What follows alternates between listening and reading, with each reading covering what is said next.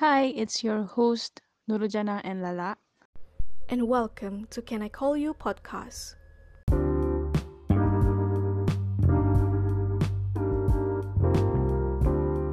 Hello, Assalamualaikum. Salam. Mai jom. Baba, jom. Okay, Lala, how are you feeling about our first episode? I'm nervous, excited, and at the same time, hopeful it doesn't just stop here. Episode 1 saja. Sebab yang masa kita buat test, our test episode tu pun aku macam, wow, macam bukan je kita just suka-suka je buat podcast ni, tapi macam banyak benefit juga kita dapat. Mm-mm, betul. Dia macam killing two birds with one stone. Anyways, do you want to enlighten the audience about how we decided on our podcast? Of course. But let me let me let me start first, okay? Okay, okay, okay. Why did we end up making podcast? It's because of Jannah. Ba, tapi mula-mula mula-mula tu mau bulan-bulan lepas juga ba. Berapa bulan sudah cakap, lah, jom kita buat podcast. Yeah, and I'm just waiting, waiting, waiting. But finally, bila kita buat last week lah, the first record. Aku rasa last week. Yeah, last week, last week. Okay, so basically, aku punya idea just mau jemput kau je as my guest. And then my idea was panggil kau as my guest and I want the podcast to be macam apa just like talking and me catching up with you kan. Hmm. So aku macam fikir oh maybe kasih nama lah aku punya podcast ni on the phone. Tapi macam sebab lama sudah nak tinggal aku sudah tak macam tiada nafsu sudah mau teruskan. Jadi aku lupakan. Lepas tu barulah kita buat podcast sama-sama tu hari kan. And then tiba-tiba Lala uh, dia cakap apa apa kau tajuk hari tu aku bilang? Phone convo. Phone conversation, just short it. Jadi phone convo. Ah. Padahal time tu aku dah pernah beritahu kau pun kan pasal yang aku mau cakap title tu on the phone kan. Uh, Tak pernah pun aku beritahu bila aku cakap bila aku cakap macam tu phone apa? Voice phone. Phone apa? phone, Phone phone call? convo.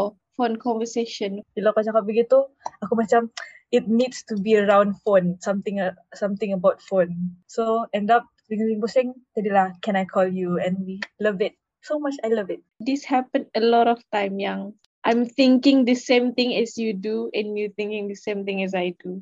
Sampai aku lupa sudah tahu bila. Macam mana aku cakap terlalu banyaknya kita terfikir sama-sama. Yeah. Aku rasa aku nak boleh ingat, aku nak boleh recall balik semua. Since our first meeting, bolehlah dicakapkan macam tu. And what happened to her sometimes also happened to me. Yes. Macam kami bukan nak cakap trauma tu sama tapi macam the base of what happened in our past yang sekarang punya life ni macam the basis sama. Dia bukan saja benda kecil, benda besar pun. Ya. Sekecil-kecil benda sampai sebesar-besar benda mesti ada benda yang sama. And I told her actually we're soulmate. Literally a soulmate. So should we introduce each other? Ya ya ya because introducing yourself is so apa orang bilang sekarang? It's so mainstream. Ah yes, so mainstream. Overrated. Okay, so siapa dulu mau diintroducekan? Uh, I want to introduce you first. Okay, okay. So this is my friend Haswani Ju- Nurul Jannah. So I just call her Jannah or sometimes I call her babe and also bitch. um, she's currently doing her second year at medical school and apparently uh, being a doctor is always her dream. It's always your Ah, dream ah, kan to ah. be a doctor. Ah, And aku baru ah, tahu. ah, Aku baru tahu time kita buat video a few years ago.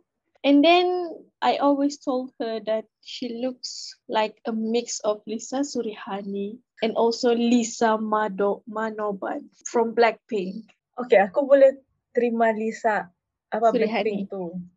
No, no, no, no. Lisa, Lisa Blackpink tu I can see the resemblance a bit. Okay. Tapi Lisa Surani aku nak nampak langsung. Nah, macam ni Jana. Aku rasa aku lagi Mhm. nampak banyak mukamu macam Lisa Surihani daripada Lisa Manoban tu. Lisa Blackpink. What? Serious. Everyone said that. Bukan aku satu orang saja.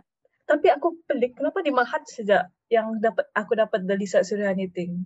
but yeah, she looks like it looks she looks like when Lisa Surihani and Lisa Manoban have a baby. Um. Oh, and also she likes anime. She loves anime. Yes. Basically, just uh, otaku lah dia ni. Otaku. Otaku kan? otaku. Ya, enggak. You, you make it sound so kadazan. Otaku. Otaku. Okay. Hey, that's that's Otaku. that's Jannah. Okay, I have a I have a question for you. Okay. When is my birthday? Oh my god. I think it's uh November. No. No? No. Okay, October. Okay. 27 October? No. 7 October? Mm. Ay, okay. I, I, I, I, aku naingat ba birthday orang ni. Actually, birthday aku And 11, nanti time uh, no.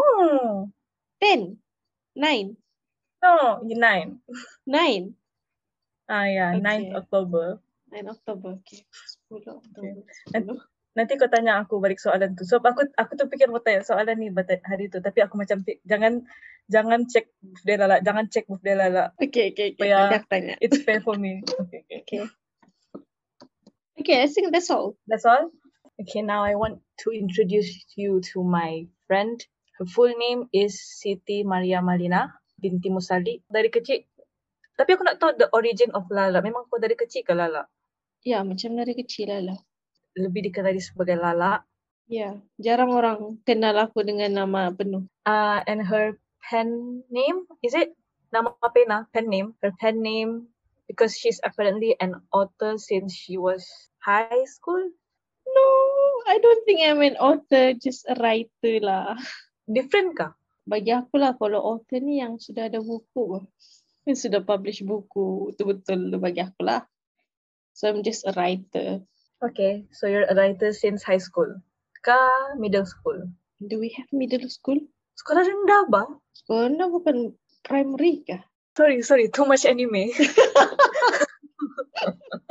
Ah, no. I don't think aku uh, active menulis time sekolah rendah. okay, so you're since uh, sekolah menengah lah kan? Hmm. Uh, she also likes to watch movies and read books regarding okay the term.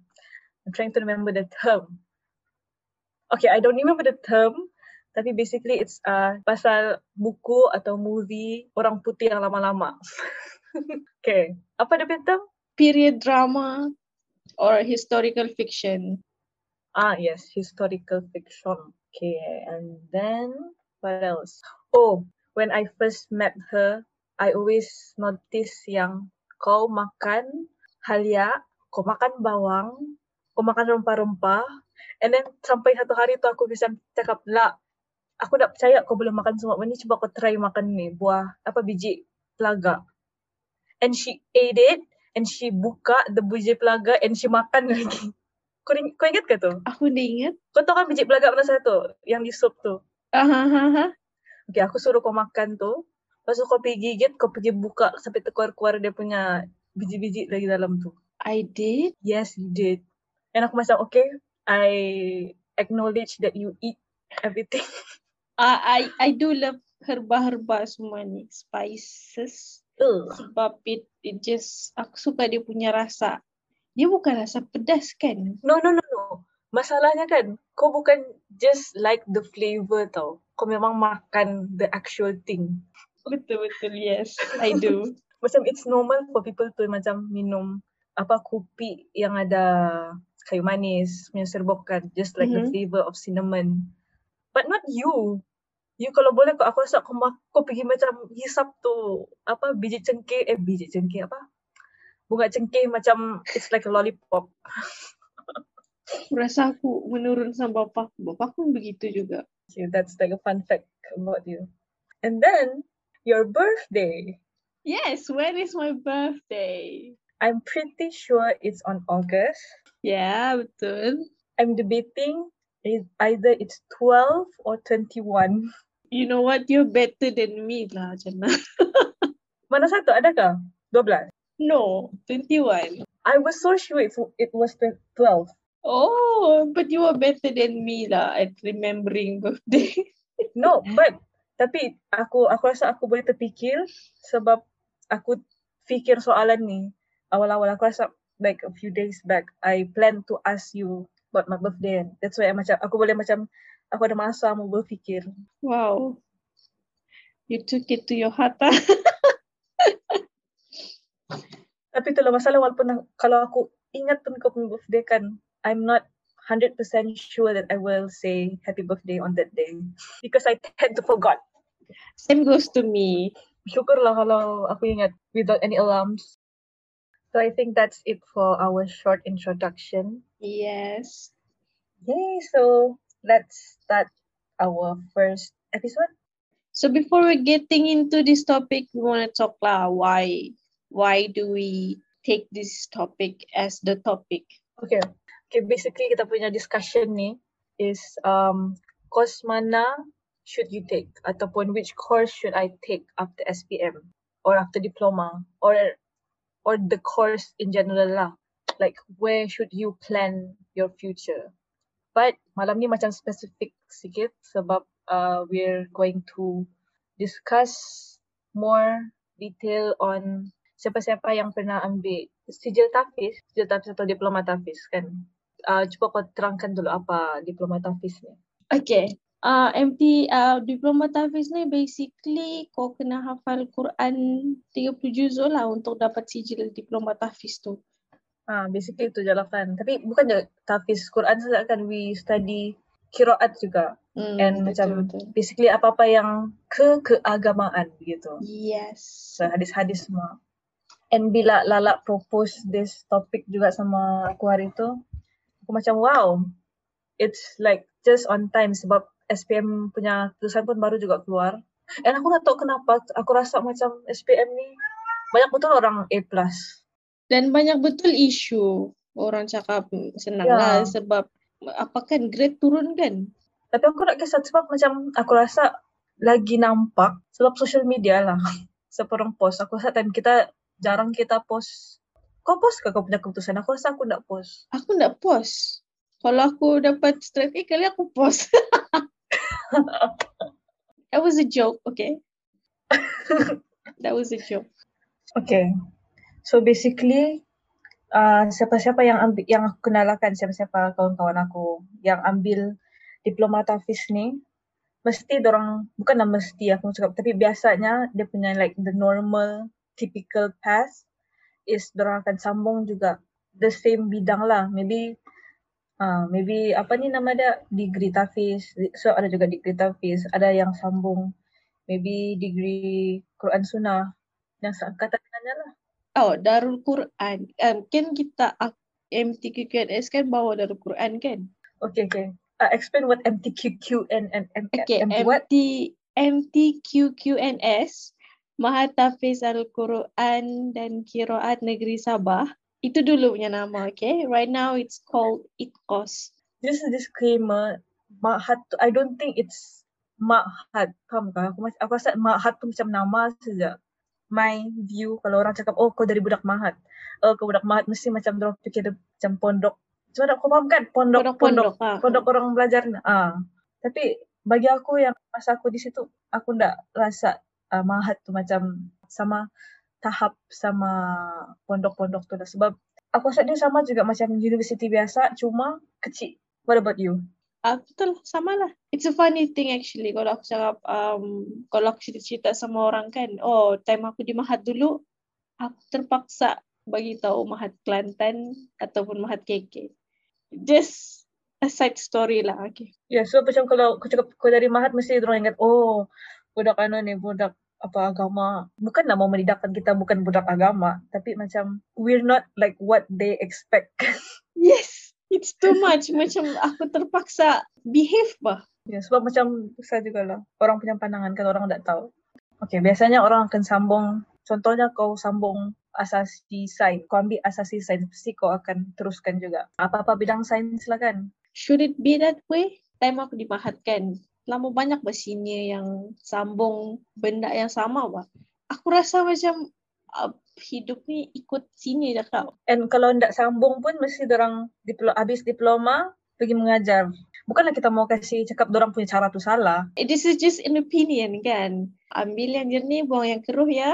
Dan aku rasa kan, aku jarang jumpa yang yang senior-senior dan kita punya batch ni kan selalunya orang akan ambil usim DQ, course Quran dan Sunnah ataupun di UKM Quran dan Sunnah. Lepas tu di paling banyak ni di Shubro tu, di Mesir tu. Mau sambung bidang Quran juga lah kan. Baguslah juga dorang dorang mau sambung tu. Time time kami kan yang kita punya sini atas kita tu dorang ka kan orang ramai pergi Mesir tu kan. It opens my eyes yang tak Ustaz Zaman dan macam begini. Kenapa nak ambil di dalam dalam negara saja? Sebab mau lulus di Mesir tu susah sangat mau lulus. Okay, teruskan. Okay. okay. Jadi before kita bincang lagi dalam tentang isu ni. MTQQNS tu sekarang ni nama dia ITKOS. So, ITKOS, Institut Hafiz Quran Sabah. If you're interested to apply, tahun depan baru buka lagi. Terima kasih. Untuk orang Sabah lah.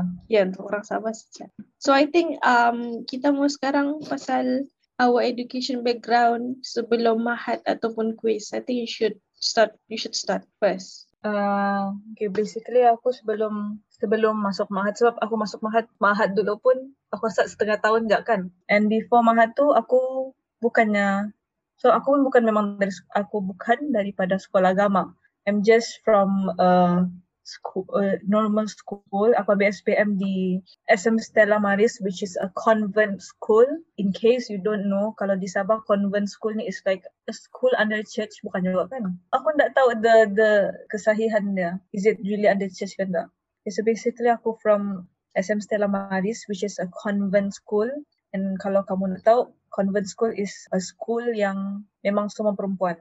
So di situ aku ambil dari form 4 aku memang ambil aliran sains uh, sebab memang aku dari dulu memang aku punya plan mau jadi doktor. So that's why aku ambil bidang sains lah kan sebab that's what you need to become a doctor untuk sambung teruskan dalam doktor bidang medik. And then after SPM, I went to Mahat but I didn't enter for diploma because I didn't have aku punya SPM tu is just for science bukannya untuk oh, diploma. kau tidak subjek bahasa Arab kan ambil? No, no, no. Aku tidak memang tidak ambil aliran Arab pun. And actually, should I just tell why I choose Mahat? Ah, aku mau tahu satu. Selepas SPM tu ada berapa options yang kau ada? Berapa banyak kau apply dan and then kau cerita kenapa kau pilih Mahat. Okay. First of all, aku apply UPU. I don't remember the other options because you you get three options kan. Okay, so basically the first one yang aku ingat the first one je. The first one was uh, UM and the other two aku nak ingat apa. Tapi basically all is aku apply for medic lah. And aku nak dapat. Aku tak tahu kenapa aku nak dimohon atau apa tapi aku nak teruskan. Actually boleh tak kalau aku mau mau teruskan pergi sekolah swasta ke atau apa-apa lain on budget. Tapi time tu aku rasa my family pun belum berapa mampu untuk tanggung. And my mom pun cakap sebab aku memang dari kecil kami bukan bukan mau cakap kami tidak agama. Tapi macam bukan what's the term? Religious? Ah, okay. We're not that religious masa aku sekolah dulu. Okay, betul. Jadi macam to make me more religious and aku rasa sebab mau dapat berkat Quran tu juga lah. So my mom and me decided that I should proceed to hafal Quran first before pursuing my medicine journey. And memang sebab UPU aku pun tak dapat lepas. So aku rasa macam okay why not just ambil lah. Ah, hafal jalan Quran di Mahat. And I actually plan I never told this. Uh, I actually plan mau sambung di tu just to take just a certificate that I have Al Quran, not not even diploma. So that certificate uh, which is called pers- Persijilan Al-Quran kan? Persijilan Al-Quran Darul Quran. It actually takes only one year. And I plan just to finish that one year and then sambung medik. But yeah, things happen and second year pun aku lepas SPM tu I took another SPM another SPM untuk aliran agama to make me qualify apply diploma Quran but not in Mahat I applied uh, diploma Quran tu in QUIS which is College University Islam Antarabangsa Selangor. And sebab juga masa di QUIS tu one of the reasons I chose quiz is because um it is fully funded and macam memang every semester we get allowance. So yeah, memang membantu lah time tu. And then, uh, is there anything else? I don't have questions so far. Kalau tiba-tiba teringat aku tanya. Okay. Now back to you. Okay, what about me? I studied at Mahat Kelantan, Mahat Muhammadi Perempuan. If you don't know Mahat Muhammadi Perempuan, you've been living under the rock. Sebab siapa tu yang straight A 21A tu? Nick Nurmadiha tu kah? Ah, Nick Normadiha is actually my senior. Oh, I didn't know. And I didn't know your school. Maybe I live under a rock. Sorry. ah, so she's my senior. And then um time form 4, time form 4 aku ambil I took science stream. And the reason why I took science science stream bukan sebab I want Oh, to. kau pun kau pun ambil science stream. Yes, I also ambil science I didn't know. Oh my god, Jan. Aku nak tahu. So, kau science stream and aliran agama. yes, I, I I take both. I took both. So time sekolah kami tu ada aliran aliran agama, eh, aliran science and then economy and then account. You have to actually uh, okay, okay. You have to actually take an exam to qualify mana satu aliran yang kau boleh ambil. And then uh, I got into science stream. Tapi aku mau sebenarnya aku mau ambil either account ataupun economy sebab aku nak minat science. But then my sister was like, kau ambil lah science. If you take tua. science, yeah, if you take science, now aku mau banyak aku punya options. Ah, aku nak tahu Yeah. sejauh mana dia punya betul, betulkah? I don't Betul, know. betul. Oh betul. Okay. But then aku nak aku nak boleh tang aku nak boleh angkat benda tu. Nak boleh angkat sains. Aku nak boleh angkat sains, aku nak boleh angkat Arabic. I mean, tapi kan time sekolah menengah aku boleh angkat Arab sebab time sekolah menengah you just have to hafal saja. Ya. Dengan karangan magicnya tu. Yeah, so aku hafal saja semua, hafal, hafal, hafal. And then habis sekolah, I don't know, aku ni ingat siapa yang hafal. And then uh, lepas SPM, aku apply UPU, aku apply Matrix, aku apply IPG, dan aku apply Darul Quran.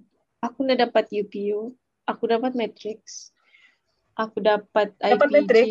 aku dapat Matrix, aku dapat IPG, lepas tu aku nak dapat Darul Quran. Tapi orang dah um, Darul Quran cakap cuba try di M Mahat, MTQNS tu.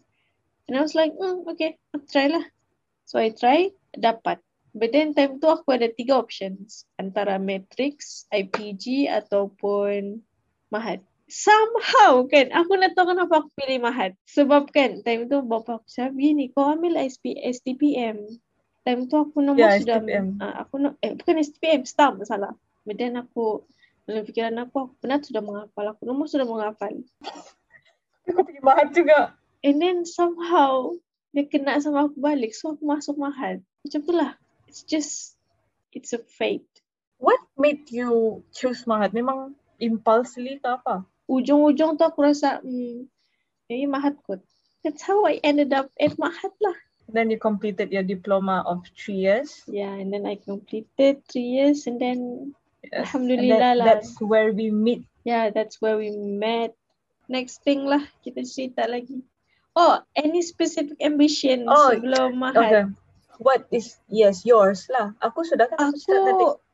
Um somehow kan I really love language, specifically English. So I want to I want to do something that uh, connected to the English language. And then aku punya SPM aku dapat B. Aku punya English. I don't know why, but it happens. Mesti kau keras kan? Frust betul aku eh. Aku nak frust sama C semua tu. Tapi tak apalah. Masa di Mahat kan, aku rasa maybe tu jugalah sebab kenapa aku macam rapat juga sama kau. Sebab aku rasa macam within Mahat, aku rasa aku sama kau je macam bukan bukan aku cakap we, I don't feel like I belong there tapi macam macam aku rasa macam uh, I don't want to continue bukan aku cakap macam mana how how do I phrase it so it's not Offensive. ah not offensive ah macam mana kau faham kan maksud aku, Aku macam faham. Aku di sana tapi aku nak mau ter aku bukan nak mau teruskan perjuangan Islam, perjuangan Quran, tapi macam okay aku di sini aku mau hafal Quran. That's my point and then I want to do something else macam gitulah. Kalau kau? Aku rasa I don't feel like I belong at all. Tapi aku just teruskan saja. Ah, sama sama yes. That's the exact uh, that's exactly what I'm saying. I finish what I'm doing and then I'm going to do something else. Gitu kan? Hmm. Lagi satu kan aku rasa aku jenis yang kalau aku kalau aku minat benda tu kan aku akan aku akan rasa seronok bang mau buat. Kau tak suka tak menghafal? Aku rasa it's too much of a burden for me bah. But I just go through with it. Bukanlah aku ndak minat, cuma aku rasa tanggungjawab yang sangat besar. Sekarang pun kalau orang tanya akan aku dulu uh, ambil apa, I never say that aku ambil tafiz. Aku cakap je aku ambil bidang Quran. Sebab I feel like aku tak layak mau ambil, mau cakap, mau claim that I'm budak tafiz. Sebab aku rasa aku just setakat ni lah. Bukanlah aku terus tinggalkan aku punya hafalan. Just macam aku rasa aku ni just pernah menghafal. Betul.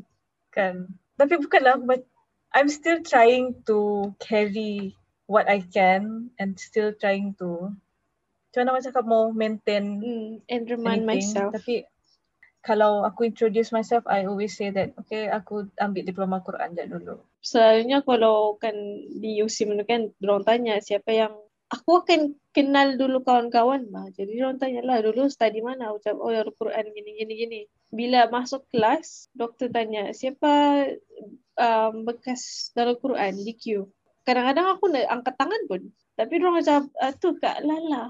Lepas tu kan bila orang bila start doktor-doktor tanya tanya surah kan orang tubuk-tubuk kan time tu kan aku rasa macam mau lari. Serius aku rasa malu pun ada. Aku rasa macam ah. aku rasa still pengalaman hafal Quran tu it's like a memory that I cannot forget lah. Although I feel the burden right now. Yang macam uh, I did juga. I did it. Yeah. Yeah but like I can at some point in my life I did it. Pernah lah juga ada experience. So macam kalau buat salah pun aku macam oh aku pernah dulu begitu juga gitulah. So sekarang kau ambil kos apa lah? Uh, sekarang aku ambil kos sunnah with information management. Basically it's more to sunnah or information management? Uh, sunnah is my major, my minor is information management. Basically uh, 70% kami belajar sunnah, 30% um, IT, information management.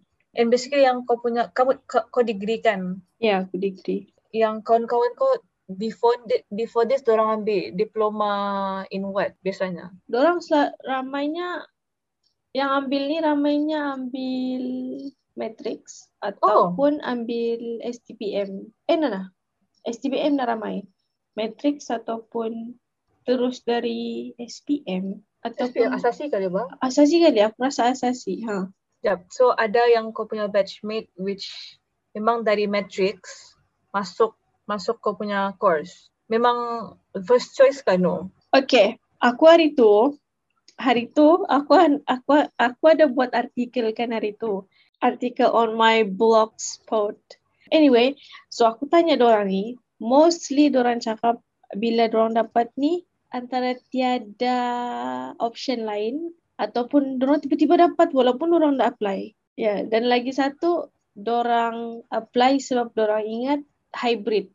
Padahal tidak, it's major and minor. Kalau kos Quran dan multimedia, kau akan belajar 50% Quran, 50% multimedia. So basically yang kau punya batchmate ni mostly from religious studies juga kan no?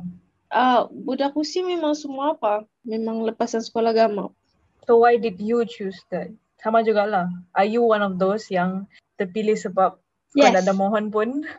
aku ni, aku pilih Quran multimedia. Dan aku pilih juga pasal... Dan, Quran dan multimedia. Uh, Quran dan multimedia. Uh, and then aku tiba-tiba nak dapatkan. Nak dapat UPU tu. So boleh second second intake second intake tu Quran hmm. multimedia tiada sudah. And I'm like, okay, fine. So aku try lah SPM ni dan aku nak tahu pun SPM ni apa. I'm just, aku tekan sebab ada di situ. The only options left dalam fakulti FPQS Quran dan Sunnah ni. Fakulti pengajian Quran dan Sunnah. And then I got it. Aku pun rasa kan kenapa kenapa course SPM ni kan banyak terima yang tercicir semua ni. Sebab tiada orang pilih dia apa? Sangat underrated. Oh. So, sebab tu bila second in, ah bila second intake ni senang je orang bawa masuk yang yang empty seat, empty slots ni. Oh. Sebab tu kebanyakan kami semua yang lost. Tapi okay jugalah kau punya the the course for you in your opinion. Kalau bandingkan kesusahan dan kesibukan kan, um, SPM course kami paling yang less sibuk dan less susah. Tapi still susah, tapi bandingkan dengan course lain lah. Okay, my question is um what subject or macam a knowledge that you gain from your course yang paling kau rasa macam mana kau bernilai Sebelum tu, sebelum aku jawab soalan kau tu, aku macam gini. Uh, kenapa aku Mhm. rasa benda, kenapa aku rasa SPM ni is a course for you kalau kau belum tahu lagi apa kau mau pursue. Kau nak tahu lagi apa kau punya niche. Kau nak tahu lagi, kau still a lost butterfly ba in the woods. wow Take SPM and then kind of for four years kan, kau try lah cari apa yang kau suka. Aku rasa itu yang aku hadapi sekarang ni dan right now aku tahu sudah. So it's a good thing lah. And then kalau pasal subjek tu, I really love subjek Orientalism. Orientalism is a su- subjek yang kau belajar pasal orientalis lah. Um, it's more like sejarah dan juga kau belajar arguments dorang no, I hate sejarah Dan aku suka sejarah sekarang ni. Ah dia macam dia dia akan bagi tahu arguments kenapa apa arguments orientalis cakap um, Al-Quran ni begini gini gini. Macam orang condemn lah. Kenapa? Hadis. Kenapa kita belum percaya hadis padahal dia macam dari mulut mulut mulut ke mulut. Uh, macam Oh. kenapa mulut ke mulut tu bu- kita boleh semua-semua tu lah. Itulah orientalism. So you get to know kau dapat nampak Ya. Aku sangat aku sangat involved bah dengan benda tu walaupun time kami semester 2 tu kami aku punya doktor tu dia terpaksa pergi UK bah. So sebulan lebih dia tinggal je kami untuk baca saja. tapi kau baca jugalah Aku suka betul lah aku itulah subjek yang mula-mula yang aku rasa aku buat nota, aku baca, aku simpan, aku highlight, aku punya buku teks lain semua bersih tak ada highlight pun. One of tu lah. And then kau belajar subjek manuskrip. Subjek manuskrip ni pun ada kaitan juga dengan sejarah. uh, you you read a lot of history lah. Macam mana orang dari zaman sebelum BC lagi sebelum before Christ lagi. Bukan ada yang macam I think you told me about uh, macam literature not literature. I'm not sure it's a club atau apa tapi macam kau ada cerita sama aku Oh. pasal. Aku ambil kursus. Dia macam after school. Kursus uh, after school. Oh it's not your course lah Ah, kurikulum after school kurikulum. Kurikulum lah. Itu pun masuk juga lah kena wajib. And then I chose creative writing. And so for six months aku ambil creative writing dengan Puan Nisa Harun. She's an author. Check her out. And then kan fun fact kan time kami ada kursus creative writing tu kami kena suruh duduk lah sama ada seorang penulis Malaysia ni datang dia bagi taklid bukan taklimat dia bagi sharing.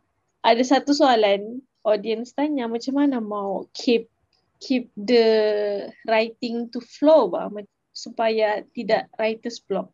Lepas tu dia cakap begini you should watch movies a lot. And then aku pun okay. Aku aku simpan betul dia punya kata-kata tu eh. Aku pegang sampai no sekarang. Objections But also uh, indirectly kan kalau kau tengok movie, it helps with how you play along with your plot and all. Somehow it helps. Al- alang-alang kau mention tu um, bila lepas kau dengar tu do you watch movies differently macam like I if do. kalau kau tengok movie do you I like do. think Uh, aku lagi banyak tengok oh karakter ni macam mana dia punya um, behavior. And then somehow kan kalau setelah banyak tengok movie ni kan kau rasa bosan. Bosan dengan storyline yang sama. aku rasa that's why kau punya the the penulis suruh begitu maybe they want kamu to think out of the box not just think of the normal plot maybe Aku mau tanya, what is the latest movie kau sudah kau tengok?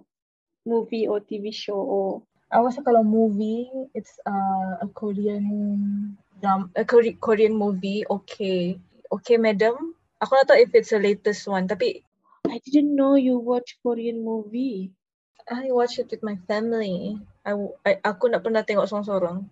And if TV show, uh, baru tadi pagi aku tengok anime Tokyo Revengers. Tokyo Revengers, sorry. Yeah, back to the topic. I want to hear you talk about medical school. Start. Okay, so my view on medical school. Sebab aku masuk medical school pun memang sebab aku sudah prepare lah mau masuk medical school kan. Sebab like I said aku memang sudah plan dari dulu. Memang this is like where I want to go. Tapi biasalah kalau aku sud- sebab I enrolled in sebab I cannot just masuk uh, MBBS which is uh, med, apa bachelor's in medicine kan because aku punya diploma is in Quran Kiraat So memang tak boleh terus masuk degree lah. Tak boleh terus masuk uh, medicine. So aku kena ambil asasi dulu.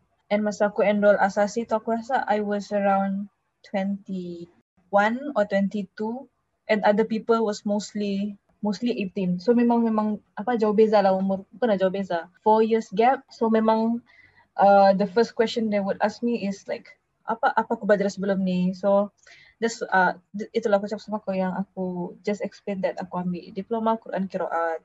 Surprisingly, dorang just dorang just tanya, dorang tanya aku, okay, dari mana? And I just explain aku dari diploma Quran Kiraat and then that's it.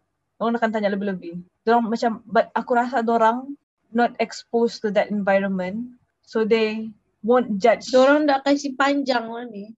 So I I feel like they don't judge because they don't know what. Okay, let's say uh, kalau lah macam macam kau kan. Let's say kalau kau cakap pun kau dari diploma Quran So Quran. you and I have They would say very uh, different reaction ah tak Fiska. Mesti begitu kan. So uh, macam aku macam happy lah. Macam okay, I don't need to explain more. For me, they are very open-minded. And I love that. Sebab macam, bukanlah aku cakap aku boleh buat suka hati. Tapi aku macam, I don't have to feel, macam kau cakap kan, kau macam kena jaga diri kau. Macam you cannot act this way. This. Tapi macam memang automatically you are supposed to memang jaga kan. Like it's your self-awareness to jaga. But if people expect that from you, kau akan rasa lagi macam terkepit. Bagi aku lah. So this one macam aku like, aku akan voluntarily jaga myself. Simply speaking lah. And then um, sebab aku sudah, aku masuk tahun kedua kan and I left SPM what? Um, four, five years ago. Macam lebih kurang begitulah kan. Lima. Sebab masuk ke asasi you need to study all the science stream subjects. You need to study maths which is dia punya mathematic is basically at maths lah. Semua aliran sains yang aku sudah lama tinggal and I thought that I would have a bit of trouble to remember everything. Tapi surprisingly maybe berkat Quran jugalah ataupun berkat ilmu cikgu yang ajar aku masa sekolah menengah dulu. Aku rasa I could catch up lah. I didn't have any trouble. I I didn't feel macam aku I expected it to be harder. Tapi ya, aku rasa macam okay lah. Aku boleh. Tapi when I get into medicine medicine, ah uh, tu macam memang It's a new thing lah bagi kau. Contoh. Does it feel like it's a new thing or just like a follow up study? aku rasa kalau kau ambil asasi sains yang general, asasi sains not from my college, maybe dia aku aku nak kena start follow up tu. Sebab tapi sebab aku ambil asasi sains from the college that I am taking my medicine. So macam aku rasa dia punya, dia punya asasi tu memang prepare us untuk medicine. So macam I feel like the asasi is just a continuation tapi it's like more deep.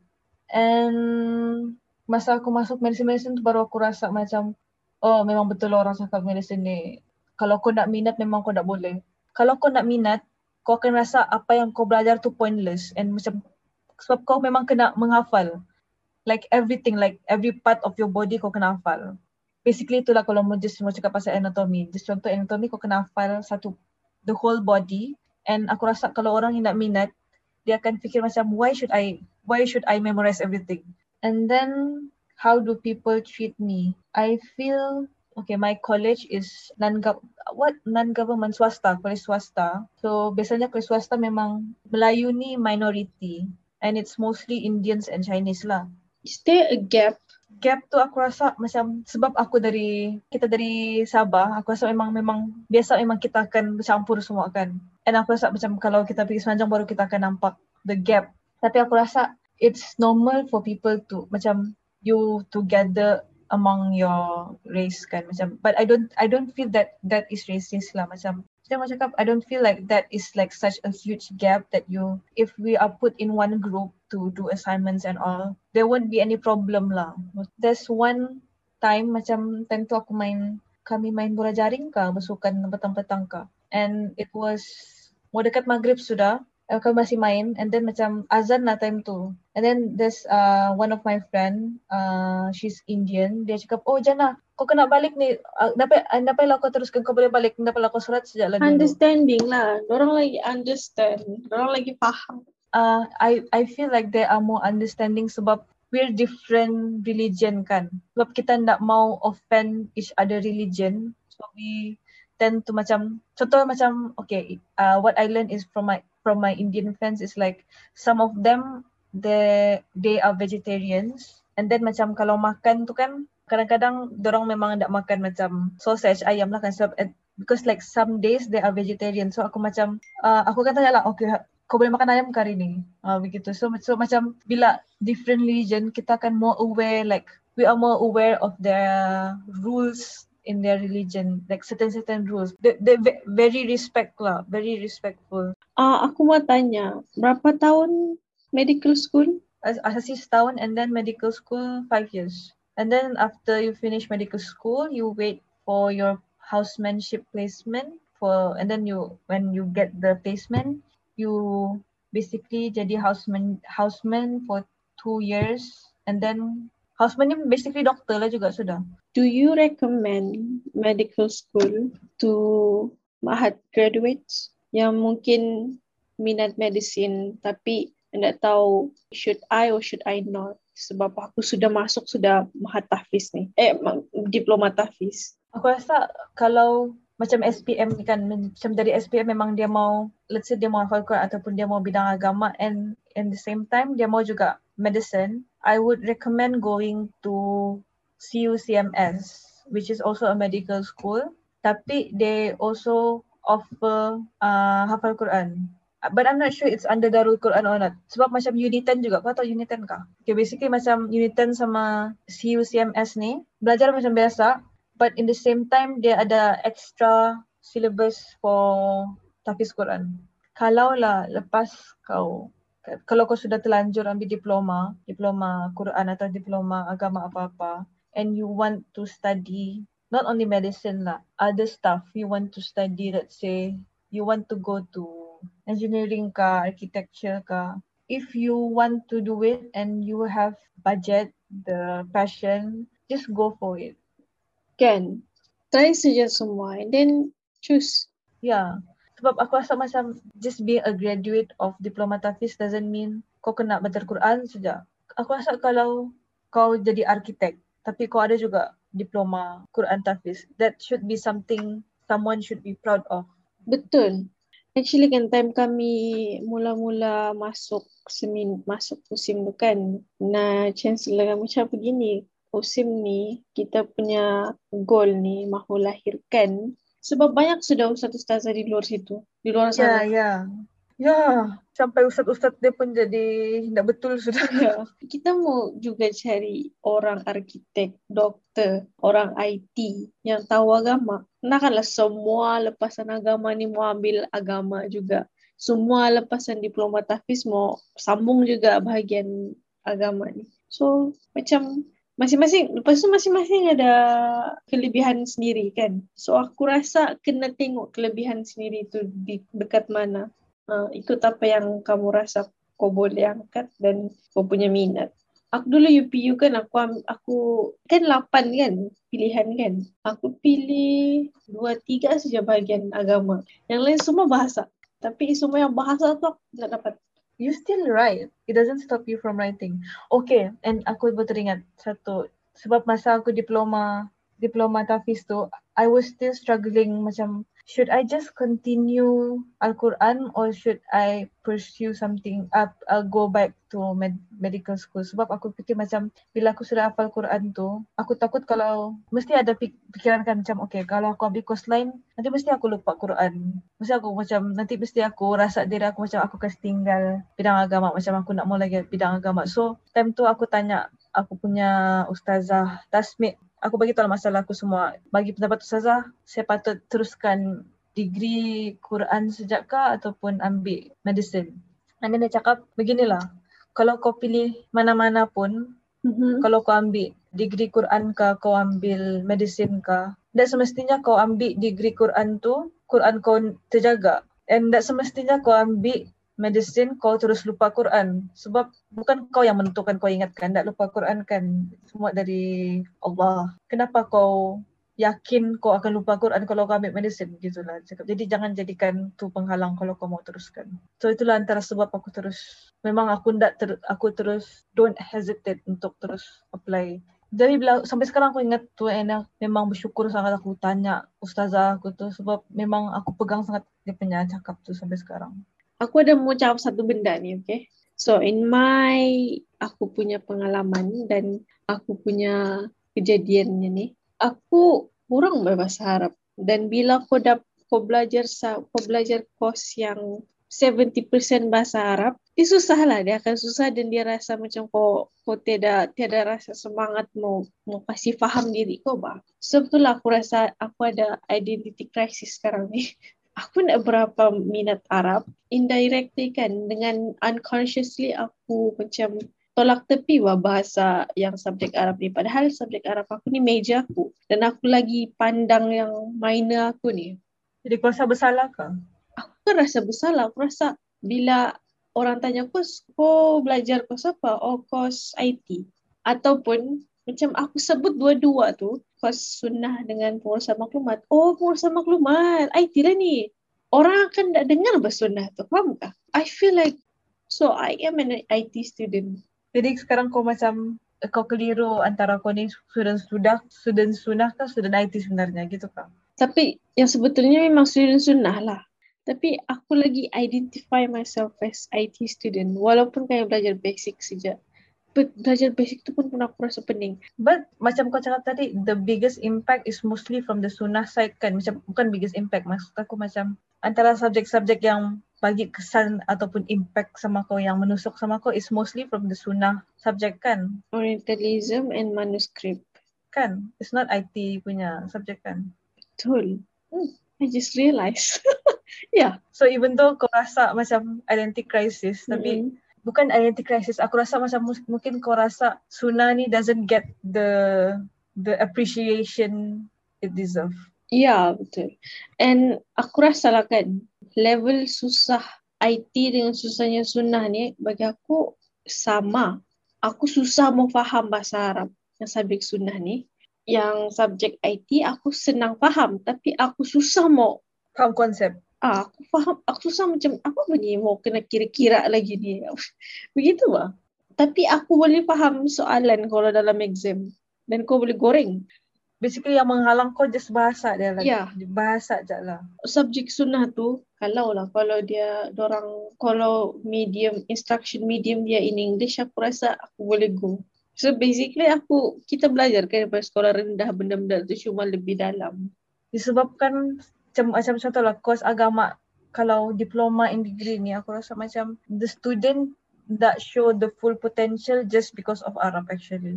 And aku rasa bukan kau seorang je, aku rasa mostly begitu. Ya, yeah, mostly kami begitu.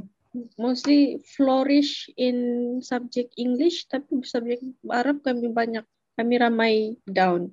What do you think is the reason kenapa orang still continue exam and everything bahasa Arab? Padahal orang mengajar pun bahasa Melayu and untuk faham tu. So kan basically exam kan untuk menguji. Kalau bagi pendapat kau lah. Kitab-kitab kan in in, Bahasa in Arab. Arab. So Dora akan buat kitab textbook pun bahasa Arab. Mau kasih biasa bah. Aku rasa orang mau biasakan dengan bahasa Arab. Tapi aku dah tahu sampai sekarang aku tak terbiasa dengan bahasa Arab. Kan, aku aku nak rasa that method aku faham soalan tu pun daripada year Hmm. kan. And kalau aku baca kitab-kitab bahasa Arab tu pun aku just baca macam bukan aku faham satu ayat, aku agak-agak je dia punya maksud. Sama. Mungkin lah, bukan lah, aku ni bukanlah menteri, oh, menteri pendidikan. Okay.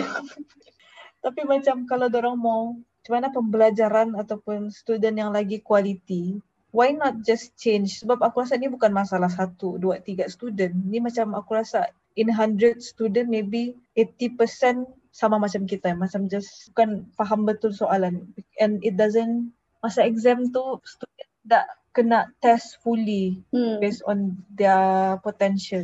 Faham kau? Macam okay, maybe macam kau cakap, kau faham eh, orientalis, kau suka orientalis. Tapi dah semestinya kau, kau akan score masa exam sebab Hmm. kau nak faham soalan saja. So why not dorang macam just tukar, kan banyak kita terjemahan. Ataupun boleh kalau time exam tu kan boleh dibolehkan jawab dalam bahasa lain. Yeah. But you cannot. Yeah, sebab aku rasa that method of teaching Arabic very not, very very not efficient. Tapi kenapa ada orang yang boleh mahir bahasa Arab? Memang ada but aku rasa majority enggak. Kalau bagi aku lah. Macam okay memang mesti okay dalam satu course tu mesti ada lah macam maybe Dua tiga orang. yang ah yang terror. Okay, do you have any other thing you wanna add? I guess we should conclude. You just give a few final words. Don't be afraid to pursue education yang a bit different than what you're taking right now in term of SPMK ataupun diploma. And really listen to what you like and your passion and also what you can handle. Listen to your heart. That's my conclusion. Okay, I have a question. You said that as you said to follow your heart and passion kan. But the issue right now macam banyak issue sekarang ni. Do you take a course that you like or a course that you know have a job opportunity? Job. Eh, no, no, no. I love. Aku still Itu ambil. for untuk kau kah untuk kalau kau nasihat orang lain? Maksud aku untuk kalau kau nasihat orang lain, what would you advise people? Uh, kalau people uh, go with the job lah. Tapi but for me, sebab aku nak mau nanti macam, hey, she said go with with what your heart wants. But yeah, kalau I don't know, if you want to survive, you go for the job lah. I want to survive too, but uh, aku rasa I feel like I want to know more about what I love. Not just I, I love this. That's it. Aku suka English literature. So baca je lah. Aku nak buat research. I want to do the research. I want to talk to people, and I want to meet people with the same the same passion. I guess. So basically saying you don't want to con- to work a job that you don't have any passion in. Yeah. Yours opinion? Kalau aku, aku rasa it depends on your desperation juga. Kalau macam you need to prioritize more on getting a job compared to going for your passion, then just go for something yang will secure you secure you a job rather than your passion. But I'm not saying to leave your passion and just like mana kasi tinggal kau punya passion and your minat. Our minat ni kita still can carry no matter okay, let's say kau jadi kau jadi arkitek ka but kau minat contoh kau kan bukan teme pun arkitek ka Oh yeah, yes. kan? Uh, Uh-uh. si walaupun dia maybe dia jadi arkitek maybe lah I, I, I'm just taking that as as an example and contoh. Maybe bukan begitu pun tapi maybe mana tahu uh, this person dia jadi dia apa belajar and sambung un- bidang arkitek sebab maybe dia dia nampak macam bidang arkitek ni banyak peluang kerja. So dia pursue arkitek sebab semata-mata untuk kerja je lah. But at the same time he still writes. So you can still carry your passion. Even though macam maybe you can just if you want to learn more regarding your passion maybe just take courses. Sebab memang banyak je orang buat course menulis course bengkel menulis bengkel. Maybe bengkel kalau kau suka memasak bengkel memasak. Bengkel fotografi buat video. For me it's like that.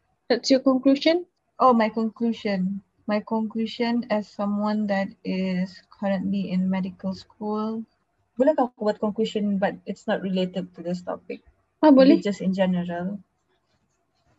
Boleh, boleh, boleh. Uh, it's just it's just a general um, advice and conclusion to anyone yang baru lepas SPM memenjejaki umur lepas umur lepas sekolah ni. Don't rush. Take your time. There's so much more to life. Dan sebab aku rasa lepas kalau masa aku lepas SPM, aku rasa macam time tu lah aku punya masa untuk ubah hidup aku.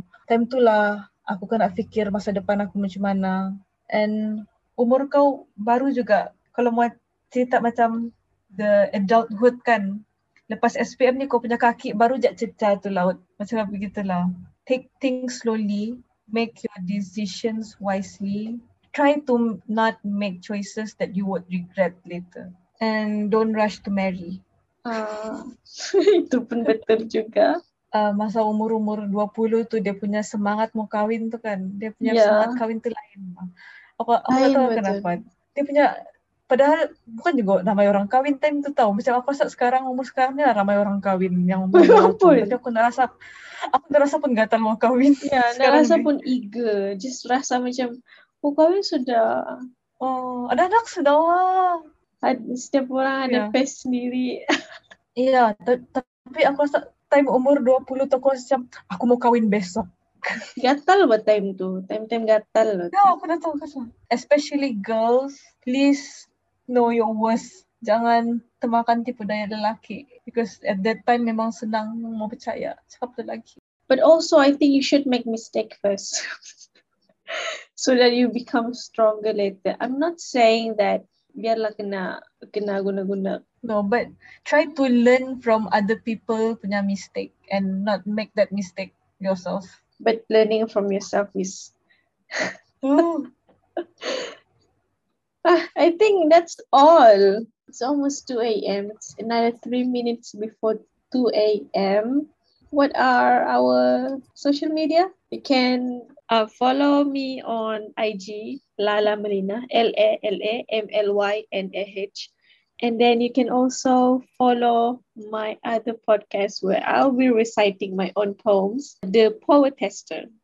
P O E T A S T E R. Basically mean someone who is writing a bad poetry.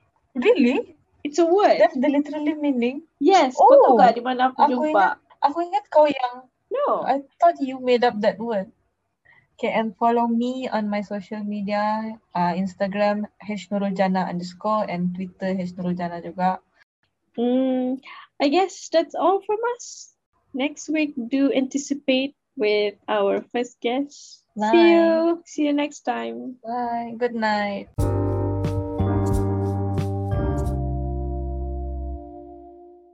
New episode every Wednesday at 9 p.m. Malaysia time and do not miss to tune in our short episode every Monday and Friday.